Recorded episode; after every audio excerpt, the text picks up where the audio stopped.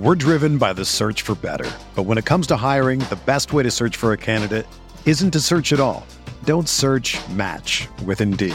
Indeed is your matching and hiring platform with over three hundred fifty million global monthly visitors, according to Indeed data, and a matching engine that helps you find quality candidates fast. Ditch the busy work. Use Indeed for scheduling, screening, and messaging so you can connect with candidates faster. Leveraging over one hundred forty million qualifications and preferences every day, Indeed's matching engine is constantly learning from your preferences. So the more you use Indeed, the better it gets.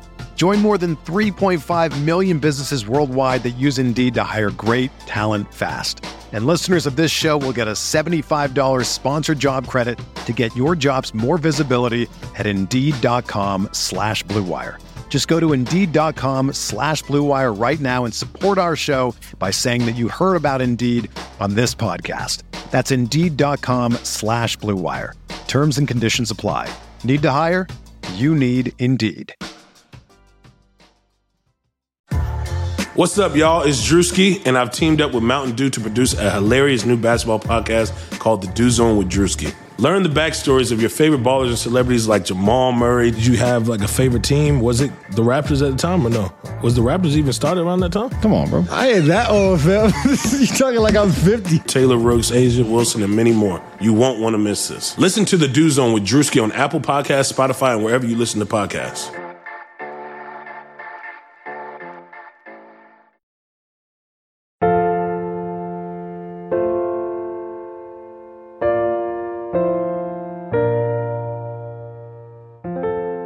Bobby Slick Leonard. Bob Leonard of Indiana, quarterback of the champions of the Big Ten, a team man, a clutch performer, and a great outside marksman. Leonard is a star in the great Hoosier tradition. Indiana leads by one point. National champion. The wildly happy Hoosiers of Indiana are America's N C A A champions. N B A star. He was the ultimate competitor. I don't care who he was. He was going to compete every night. A B A legend. A B A champions for the second straight year and for the third time in Bobby Leonard's five-year tenure. The Indiana Pacers have won it. And now, Naismith Hall of Fame. Fans, let's hear it for Bobby Slick Leonard. From here on out in Bankers Life Fieldhouse, I will be fortunate to have my number in the rafters along with the great Slick Leonard, with the letters H O F across it. A hardscrabble child of the Depression. Everybody knew the situation, and a lot of people helped.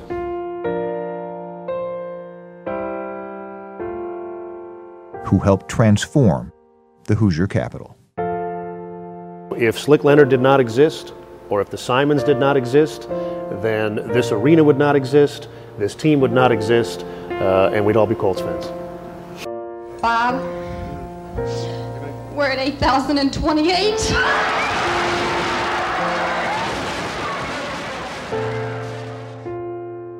A man of family and loyalty. A man of spirit and splendor. He did have some ugly clothes. He really did. I mean, come on.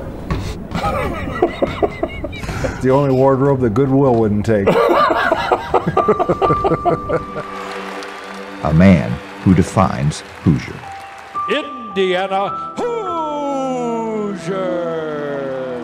If people knew where he came from and the background that he came from and all the obstacles that he had to overcome and to do what he did, and as graciously as he did it and as gracious as he is now, it's probably the greatest contribution anybody could do, and uh, I think he, he should be proud of it. Boom, baby! Bob Slick Leonard! You know, I'm from Indiana. Uh, I love Indiana people, and they've always loved me.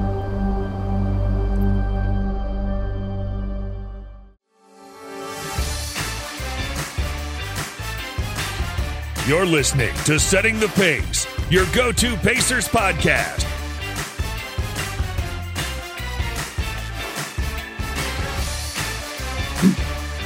Joining us now on Setting the Pace is Mark Monteith, and I thought there was no one better than to come on and uh, talk about the life of Slick Leonard than Mark Monteith, who's been covering the Pacers for a very long time. So I want to say, first and foremost, Mark, thank you so much for coming on. Oh, good to be with you, Alex.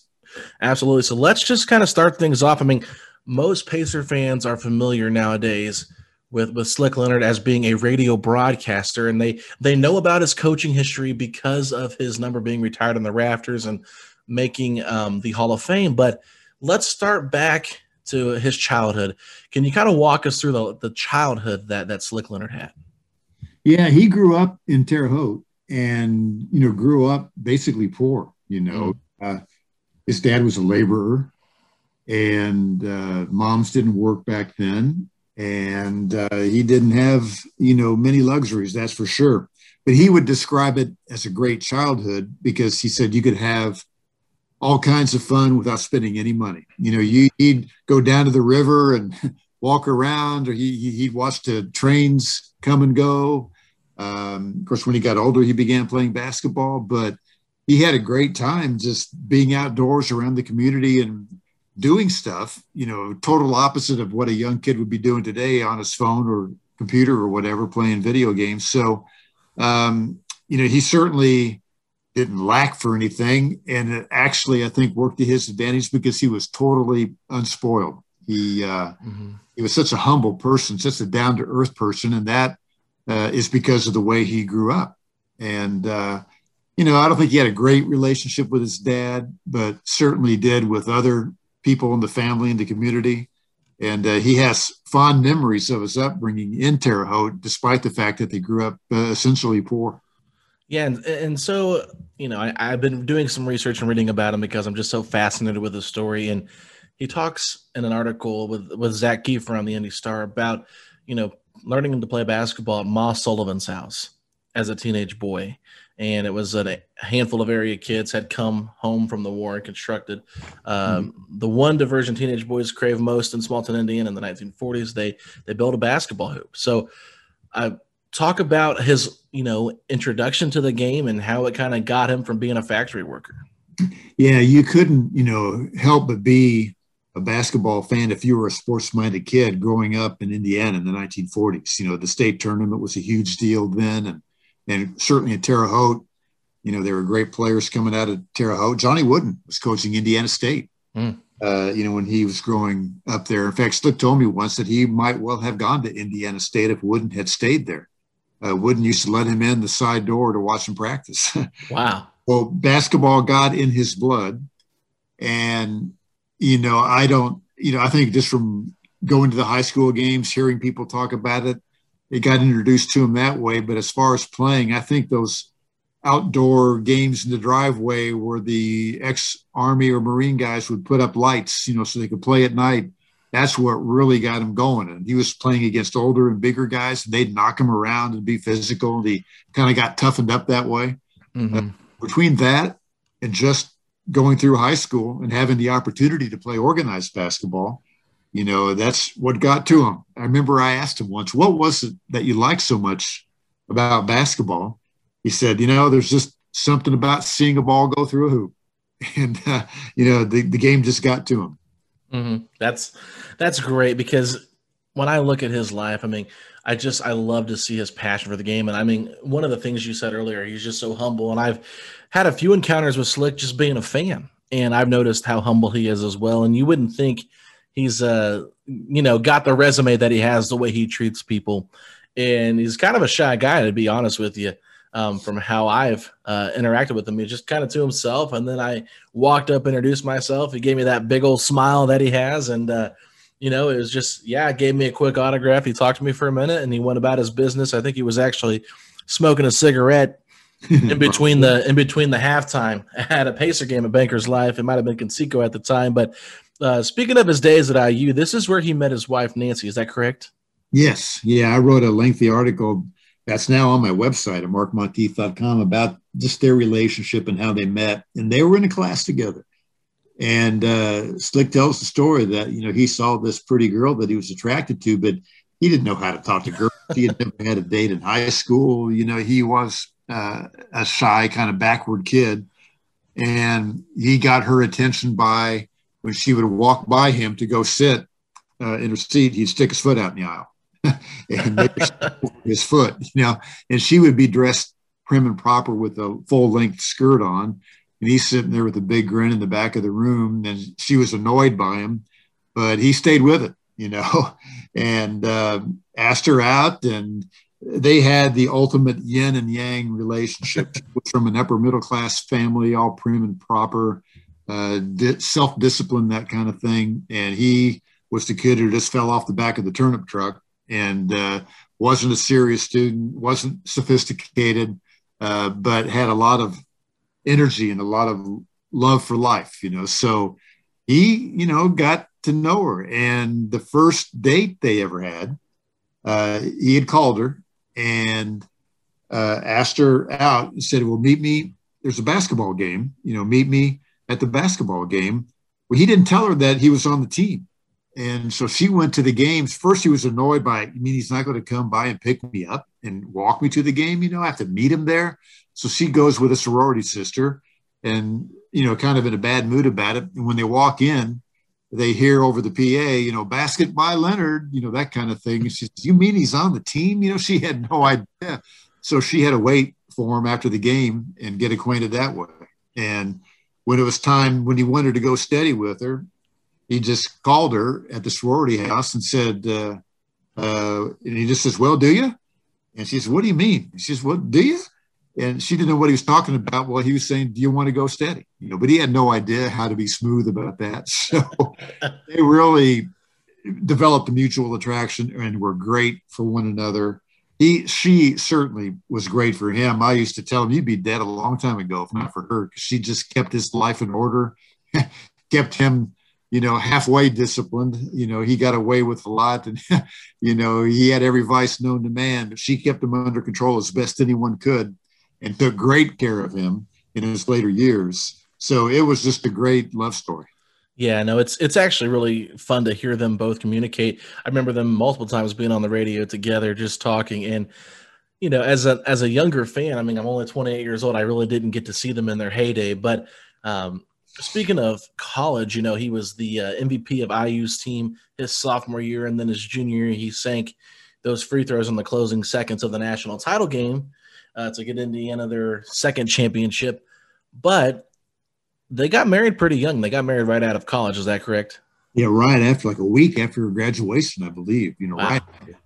And um, and then he uh, let's see, he went into the Army initially for a couple. Mm-hmm. There was an obligatory Army Uh, hitch he had to do then two years. It wasn't the wartime, so that was good, but uh yeah, they got going right away. And uh, you know, Slick had just so many connections with people and experiences. One thing he did, he helped uh, construct Touchdown Jesus at the Notre Dame campus, because Nancy's father had a construction company, was involved in the building of that, and Slick in the summer worked on Touchdown Jesus. You know, it, it just seemed like, you know, there were so many things he did or got involved with, or people who he knew, that just made you shake your head, because he just had a connection with everything, it seemed like. And, and then, of course, he does go into the N B A uh, with the Minneapolis and Los Angeles Lakers. Um, I think they ended up moving in the, between his time there. And he, he got to play with greats like Elgin Baylor and, and, and Jerry West. And I'm just I'm just curious, because I never got to see him play. I don't know if you got to see him play much, but who what was he like as a as an N B A player? Yeah, he you know he was never an all-star, that type of thing. He did have, I think, a forty-point game once or twice, and some games in the thirties. So, you know, back then there were no no contracts, so you had to basically earn your spot every year. You know, and there were only like uh, nine, ten teams in the league. It kind of fluctuated, and the rosters were maybe ten, eleven deep. So it was. Wow. Just to earn a roster spot every year. His career was limited to, I believe, seven seasons, because he kept uh, separating his shoulder. His shoulder kept coming out of joint, and it just got to be too much. So uh, he became supposedly a player coach when a coach got fired by the Chicago Zephyrs. Uh, but he never really, he never did play when he became the coach. But, you know, he did have, you know, a seven-year career then, was good. Uh, he did play with Baylor and uh, Jerry West. You know, he started out his career in Minneapolis, and then the team was moved to Los Angeles, and you know, he, he really enjoyed living in L A in the early sixties when it was less crowded and less expensive. Um, you know, a lot of the movie stars would come to the games and so forth. And uh, he told the story of driving out to L A from Minneapolis in their station wagon with a broken air conditioner in their car going through the desert when it was one hundred degrees, you know, with Nancy and their daughter, maybe one of the sons, and a girl they were taking out there to kind of be a housekeeper. So he had those kind of adventures in his basketball career. You know, he played back when he traveled by train to some games, um, and then it became, you know, to where you travel by airplane. So he kind of experienced the full gamut of uh, the N B A. Yeah, and it, it, it's crazy to think how much the N B A as a league has evolved since those days. But, you know, about the A B A, because, you know, a lot of Pacer fans aren't really familiar with it. What was the big difference between the A B A and the N B A, and why were there two separate leagues? Well, the um, N B A had, like I said, nine, ten teams, and some really good players were getting cut by any by N B A teams. You know, Jerry Harkness, for example, who became a Pacer, was first-team All-American in nineteen sixty-three when Loyola won the national championship, and he got drafted by the Knicks, but got released, you know, pretty early in the first season. There were first-team All-Americans who just couldn't make an N B A team because there were so few opportunities. And, you know, the A F L had begun in the early sixties to rival the N F L, so it was working in football. And some people finally got together and formed a new league, the A B A, in nineteen sixty-seven. And Indianapolis got one of the franchises.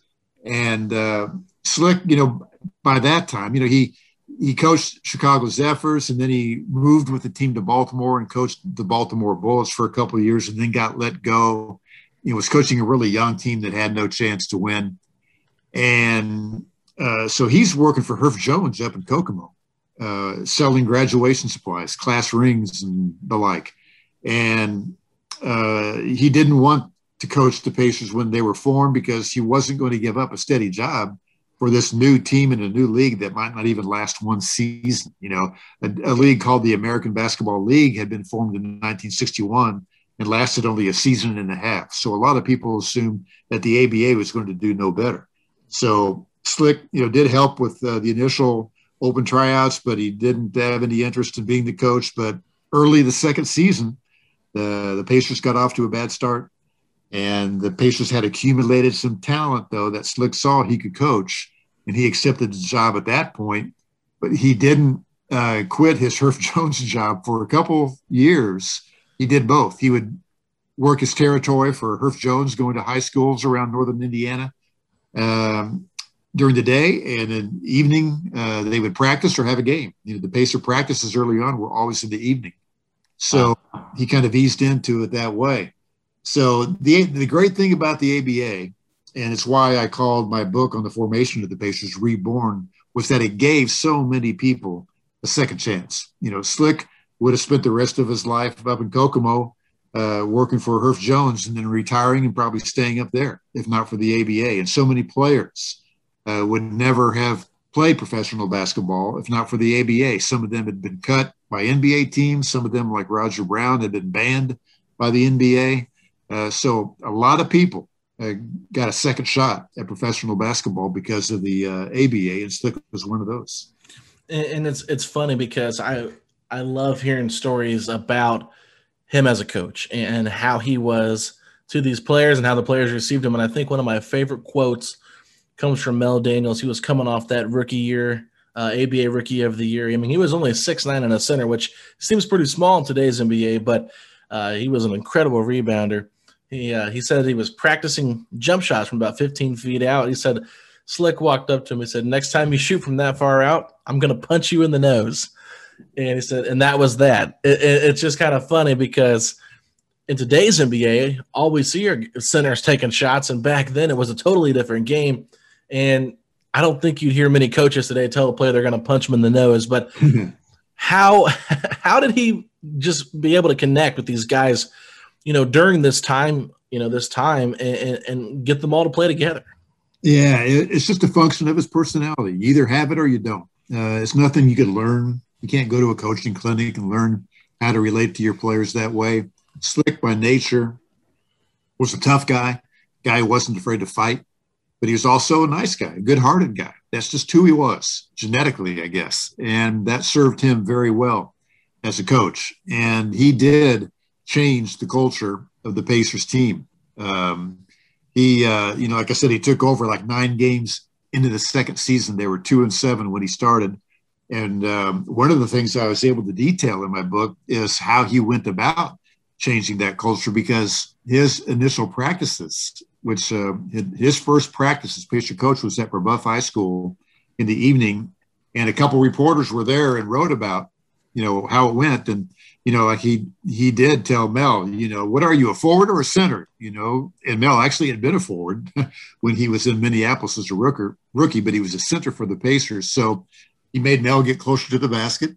He challenged Neto to be more physical. All, all these things. He just really challenged the players.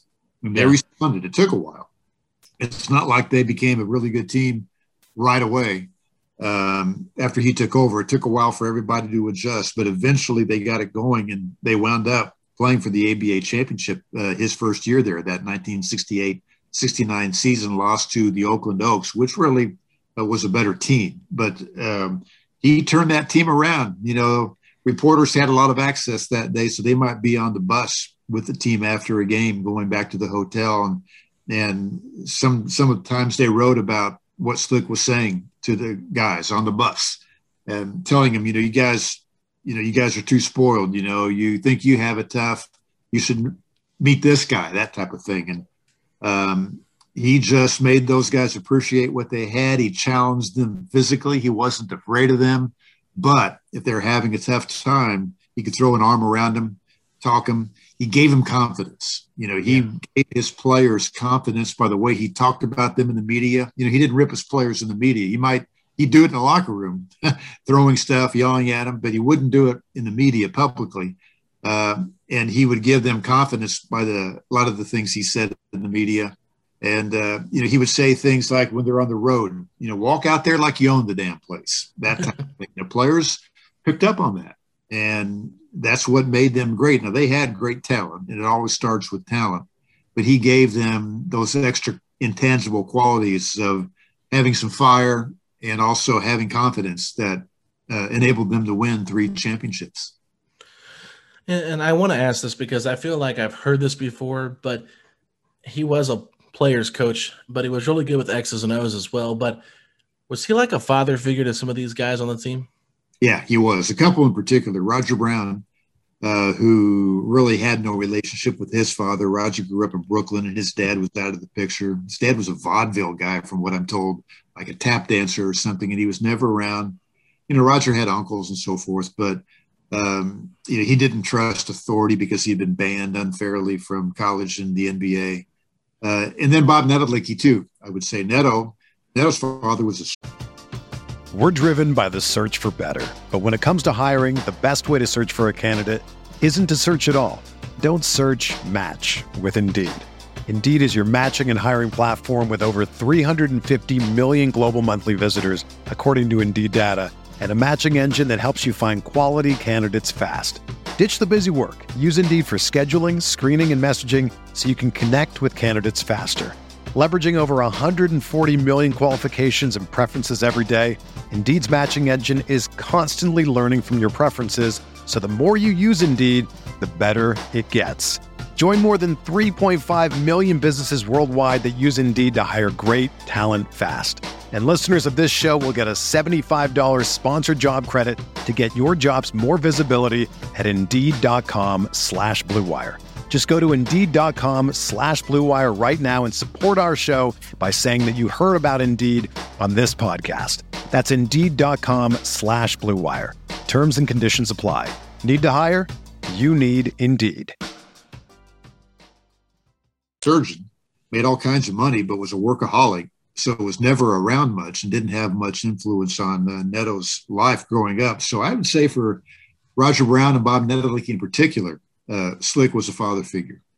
Uh, Go ahead. There's a couple other players that uh, he maybe should have made a better attempt to be a father figure for, but he can't, you know, he can't hold them responsible for everything or everybody. You know, guys like Billy Keller came from a solid home. He didn't need that, or, um, you know. The economy is made up of real people doing real stuff, and it affects everything, which you obviously know since you're a real person doing real stuff.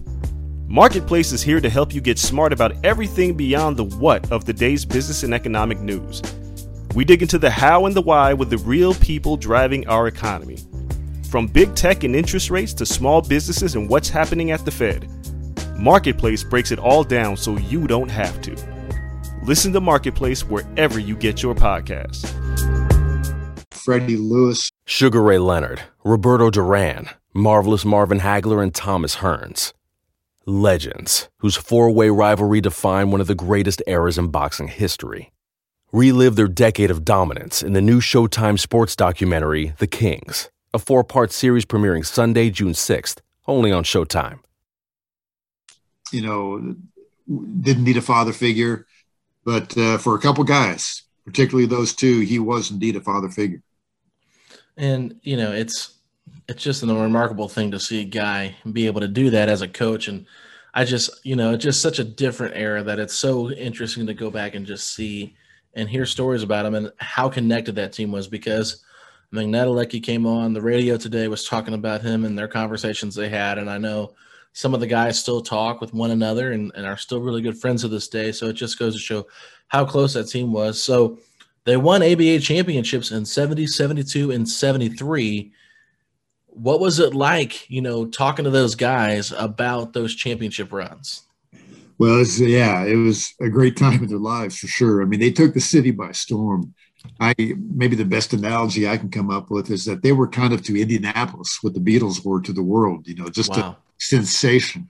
Uh, the Coliseum at the fairgrounds was a place where all elements of the city would go to a game, you know, black, white, rich, poor, young, old, you know, Pacer fans, you know, covered the gamut.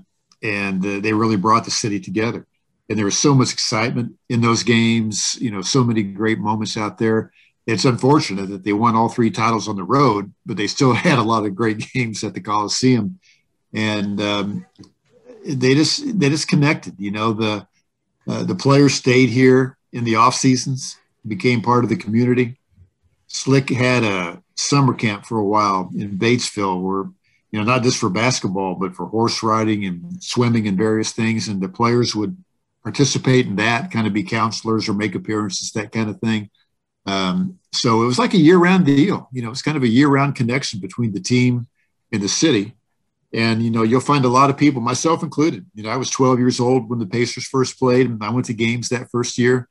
And, uh, you know, I just remember the feeling the city had for that team. And when they got to the A B A finals for the first time, or when they won the championship for the first time in nineteen seventy, uh, some of the games were on national T V. C B S with Don Crickey came in and were doing games. And I can remember what a big deal it was to have a Pacer game on national T V. It just made you feel like you were in a big time place finally. You know, before the Pacers got here, the biggest show in town was Butler basketball. And they were sometimes good and sometimes not. But uh, when the Pacers came, it brought the whole city together, not just fans of one school. And when they got a national profile, it just made everybody feel like they're in kind of a big time place, you know, and uh, that's why it was so exciting for everybody. Yeah. And so then, then the merger happens from the A B A to the N B A, I believe in nineteen seventy-six. Mm-hmm. And the Pacers were one of four of the six teams that were selected to join the N B A. And it was rough going there for the Pacers once they merged into the N B A. Can you kind of talk us through some of those struggles and uh, how Slick was a part of that? Yeah. When the Pacers Uh, did join the N B A, they weren't a good team even then. The, you know, the, the players who had won championships for them had gotten old and moved on, so they're in a rebuilding mode anyway. Um, but the the two leagues did come together, and four A B A teams were allowed in. Um, it took three point two million dollars to get in, and there's a, a guy named Bill Eason who put that money forward. And, I mean, the A B A teams were stripped of their first round draft pick for that first year. I mean, the N B A just hammered them just because they were able to. The A B A was coming apart and they were desperate. So, you know, Slick had to coach teams that just weren't equipped to win, but certainly the city was excited, number one, still to have the Pacers, and number two, to be in the N B A. As much as people love the A B A, uh, it was a big deal to get into the N B A and have those players coming through town. Uh, guys people had seen on television but never seen play in person before. So, you know, Slick's early coaching or his later coaching years, his last five seasons, um, the Pacers had a losing record each one. And it's not that he stopped trying or whatever. It's just that uh, the talent wasn't there. And the ownership didn't have the money to maintain or bring in high level of talent. So uh, they struggled, but he stayed with it. And the city was really grateful, I would say, to still have a team and to be in the N B A. As the years went on and they continued to struggle, you know, certainly fan interest dropped off. Um, you know, they used to draw the curtains around the upper level of Market Square Arena because nobody was sitting up there.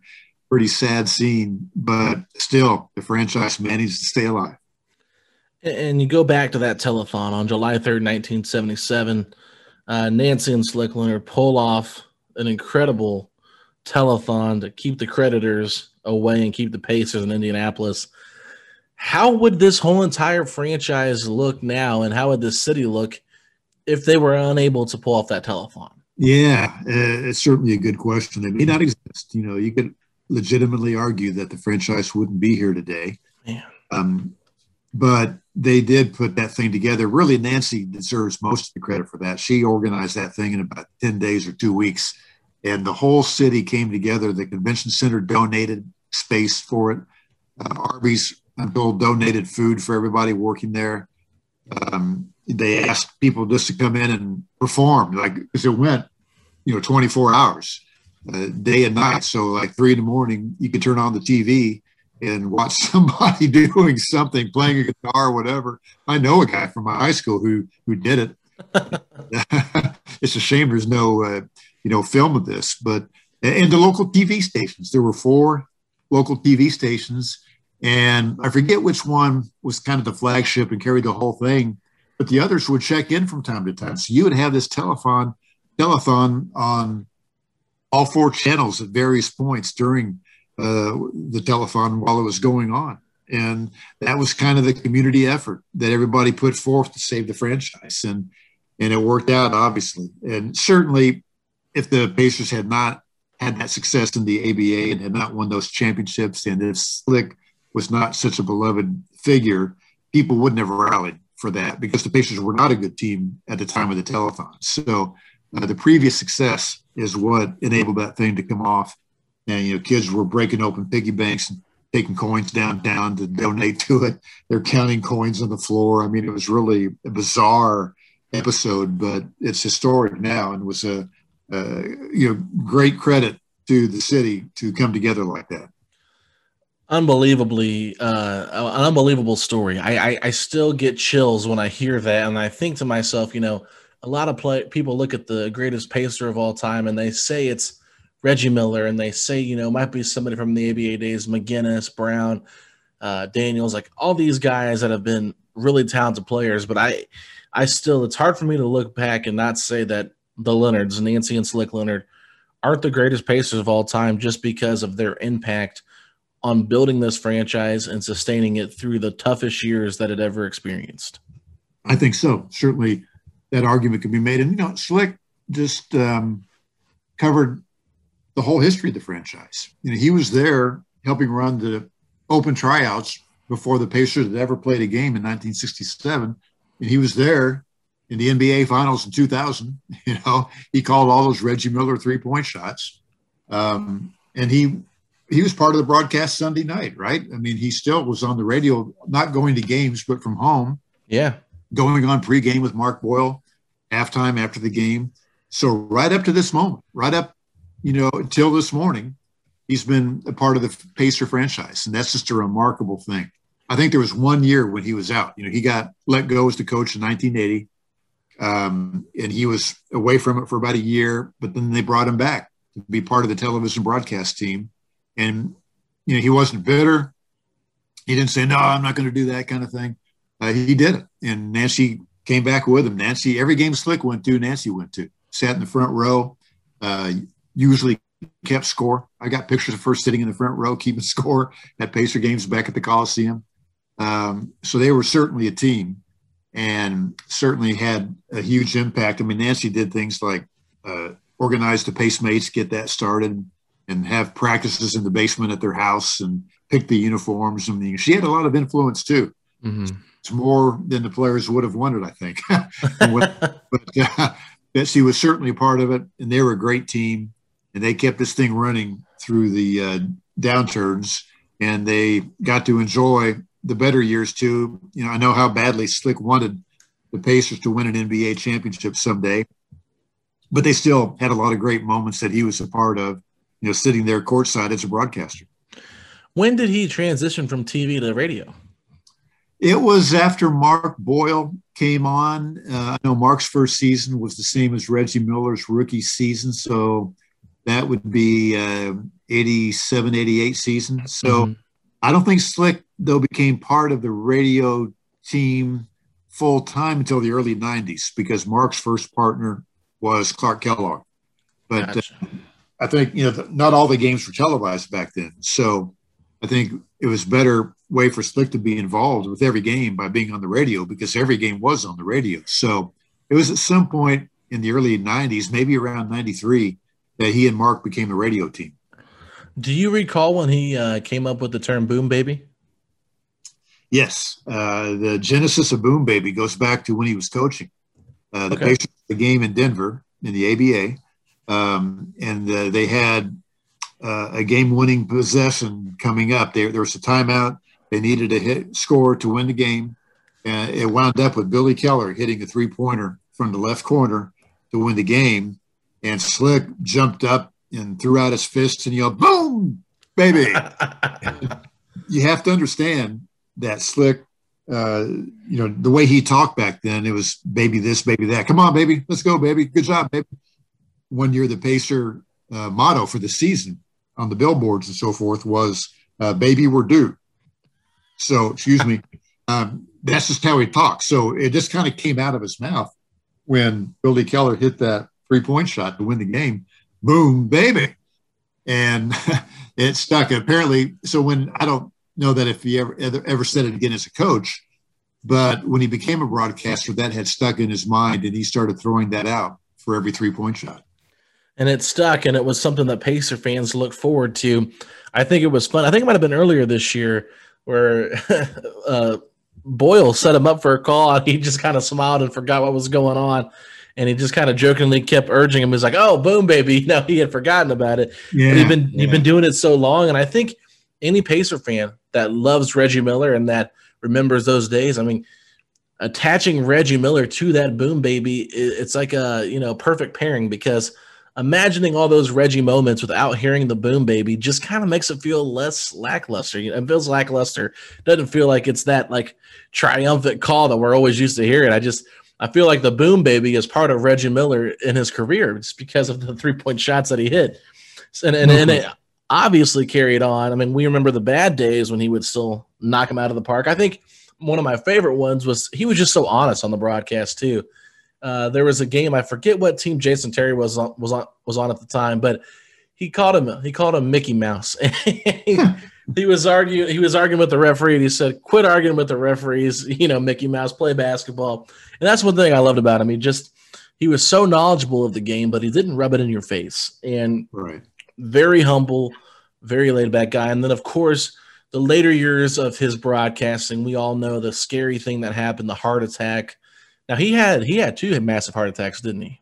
Yeah, he did. He had one in Portland and one in New York. Uh, yeah.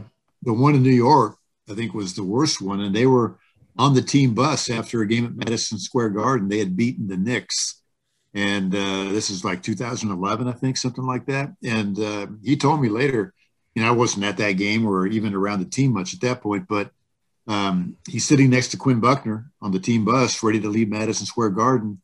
And he said to Quinn, "Hey, check on your phone there. Let's who's winning the Masters?" It was on a Sunday. And uh, as Quinn was doing that, Slick collapsed. He was out. And they called in the medics, and they tried to jolt him back to life to get his heart going again. They tried three times and failed, and they gave up. They said, "He's gone. We can't save him." And Carl Eaton, uh, assistant trainer, said, "No, he's tough. Do it again. Keep doing it." And they revived him on the fourth attempt.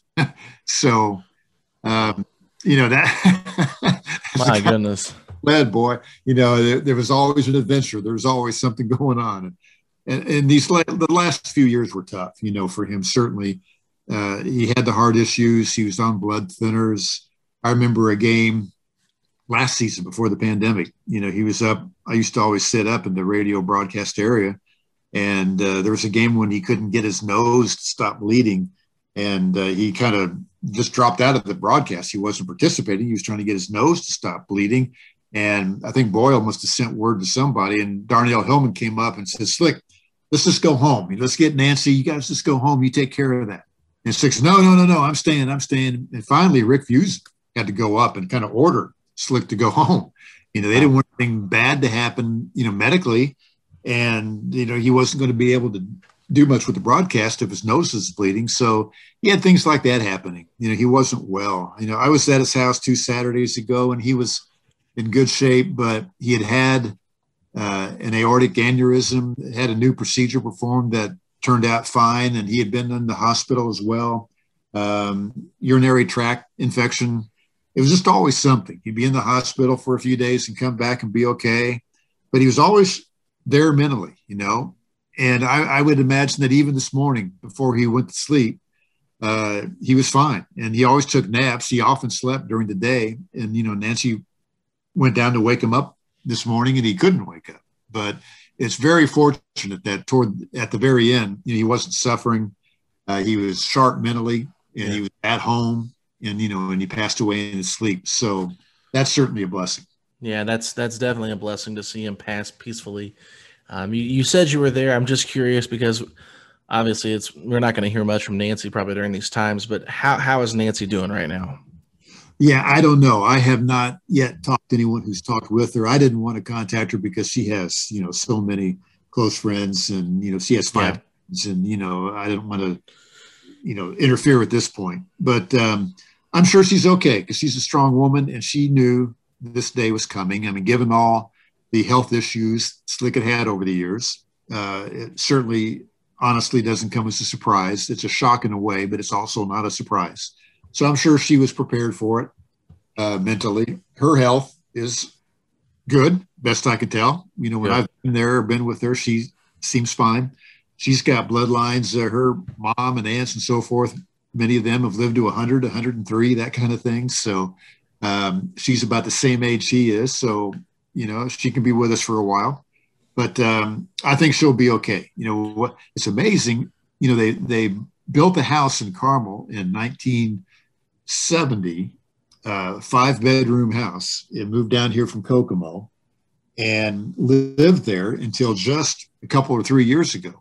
And you would think a couple in their eighties having health issues would move into a senior community, right? You know, where right, right. care of form and everything.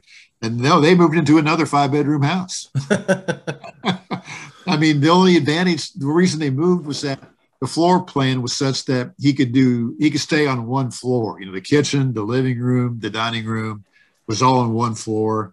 Um, and he could sleep in his reclining sofa. And then they put an elevator in the house so he could go down into the basement they put together with all his memorabilia and photos and everything.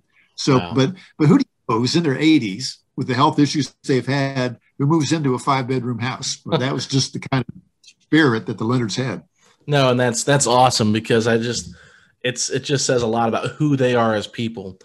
Just that little story right there. But I, I want to close it out with two things. Number one, I'm sure they'll probably wear some kind of patch. I don't know if it'll be next year, the rest of this year. I haven't really heard anything. But do you think they ought to build a statue outside of uh, Bankers Life Fieldhouse with uh, of Slick Leonard? Yeah, I, I would guess they'll wear a patch the rest of this season, although there's not much left. But that's yeah. usually how it works. And, um, uh, yeah, I, I, I wouldn't be at all surprised if a statue is coming. I appreciate the dilemma franchises or cities have when it comes to things like statues and retired jersey numbers and halls of fame and so forth, because it opens up a can of worms and somebody's bound to say, well, what about this guy? You know, a lot of Pacer fans would vote for Reggie Miller first, right, for a statue. Mm-hmm. And you could argue for the Simons, and you could argue for other Hall of Fame players. Uh, but I think, you know, given the circumstances we have now, I wouldn't be at all surprised if something comes together for Slick. You know, it'll be interesting. Are they going to put him in a leisure suit with a comb over, you know, like he had in the seventies, or in a more modern uh, appearance? I don't know, but wouldn't be at all surprised if it happens, you know, in front of Bankers Life Fieldhouse. So many teams now are building statues. I'm guessing the technology to do it must have become easier, because it seems like just about every team has statues going up now. So mm-hmm. certainly if the Patriots were to decide to do that, uh, Slick Leonard would be a good choice for the first one. I know we have a John Wooden statue downtown. I just think that it'd be great to add Slick to that, just for what he doesn't just means for this entire city, not just the Pacers, but the entire city. So last thing, Mark, as we wrap this up, what would you just, how would you describe Slick Leonard? I mean, if fans are unfamiliar with him as much as, you know, some of the older fans might be, and they're still trying to figure out like, hey, we know him from his radio calls as the guy that's been the color commentator with Mark Boyle. How would you best describe Slick Leonard for fans to kind of just remember him by? Uh, common man, everyday guy, down-to-earth guy. You know that from your meeting with him, right? You know, very approachable, no ego issues. I don't like to make generalizations about a, a group of people or a state or a city or anything, but I would say that people in Indiana uh, like uh, people without huge egos. You know, don't like the the, the uh, Hollywood types, or the like the ones who really like to draw a lot of attention to themselves. Uh, maybe as a performer, maybe as like Reggie Miller as a player, but not in everyday life. And Slick in everyday life was as down to earth as it comes. An easy guy to become friends with, uh, an easy guy to communicate with, a good-hearted guy. Uh, and he related to every fan, man. I mean, you saw him out there before halftime and after games. He's out there in the lobby or on the smoker's porch and uh, greeting fans. Or any, I took fans to go see him. You know, there might be a fan in from Japan who wanted to meet Slick Leonard, so I'd walk him over there and introduce him. Um, so that's really who he was. Uh, somebody that all fans could relate to, somebody who had great success and, you know, who might have been able to get away with having a big ego, but didn't. I mean, Slick and Nancy Leonard, you know, they had a, a listed phone number back in the day. You know, when, when when people had landlines and you got a phone book to look up a phone number, they were in the phone book when he was coaching the Pacers. So wow. I, that sums it up for, you know, what kind of people they were. They didn't mind people finding him, reaching out to him. Uh, and uh, I think that's really, in my mind, how he goes down. It's just a, an everyday guy who had had great success but never thought he was too good for anybody. Yeah, that's awesome. I, I completely agree with you. Encounters I had with him, he is just a down-to-earth person. So, Mark, if there's fans that want to hear more than just our conversation about Slick Leonard, find out more about him, did you have something on your website where you had a conversation with him? You know, you talk about your book. Where are some areas that people can find out more about Slick Leonard and who he was as a person? Yeah, you can go to mark monteith dot com, M O N T I E T H dot com. I've got all my one-on-one Uh, episodes there. So I did a double episode with Slick. Just went to his house one day. We sat in his living room and recorded it, and he told all the stories. Uh, that was done like in two thousand nine, I want to say, but still, it, he tells all the stories, you know, coming up in Indiana and, and coaching the Pacers and so forth. Um, also, I've written, I've written a lot about him when he went into the Hall of Fame. I wrote about him. I wrote a really lengthy story once about his relationship with Nancy. You know, that is also at my website, mark monteith dot com. So there's a lot of material there. And there's also a lot of episodes with former A B A Pacer players, and certainly they talked about Slick as well. So I think anybody wanting to learn more about Slick Leonard could uh, learn a lot just by going to the website. Absolutely. Well, thank you so much, Mark, for coming on to do a little reflection of the life of Slick Leonard. I know that he will be missed, but we will celebrate the eighty-eight years that he gave us on this earth. Yes, sir. Thanks, Alex. I uh, enjoyed being with you. Thank you, Mark. Sugar Ray Leonard, Roberto Duran, Marvelous Marvin Hagler, and Thomas Hearns. Legends, whose four-way rivalry defined one of the greatest eras in boxing history. Relive their decade of dominance in the new Showtime sports documentary, The Kings, a four-part series premiering Sunday, June sixth, only on Showtime. This is the story of the one. As head of maintenance at a concert hall, he knows the show must always go on. That's why he works behind the scenes, ensuring every light is working, the H V A C is humming, and his facility shines. With Grainger's supplies and solutions for every challenge he faces, plus twenty-four seven customer support, his venue never misses a beat. Call quick grainger dot com or just stop by. Grainger, for the ones who get it done.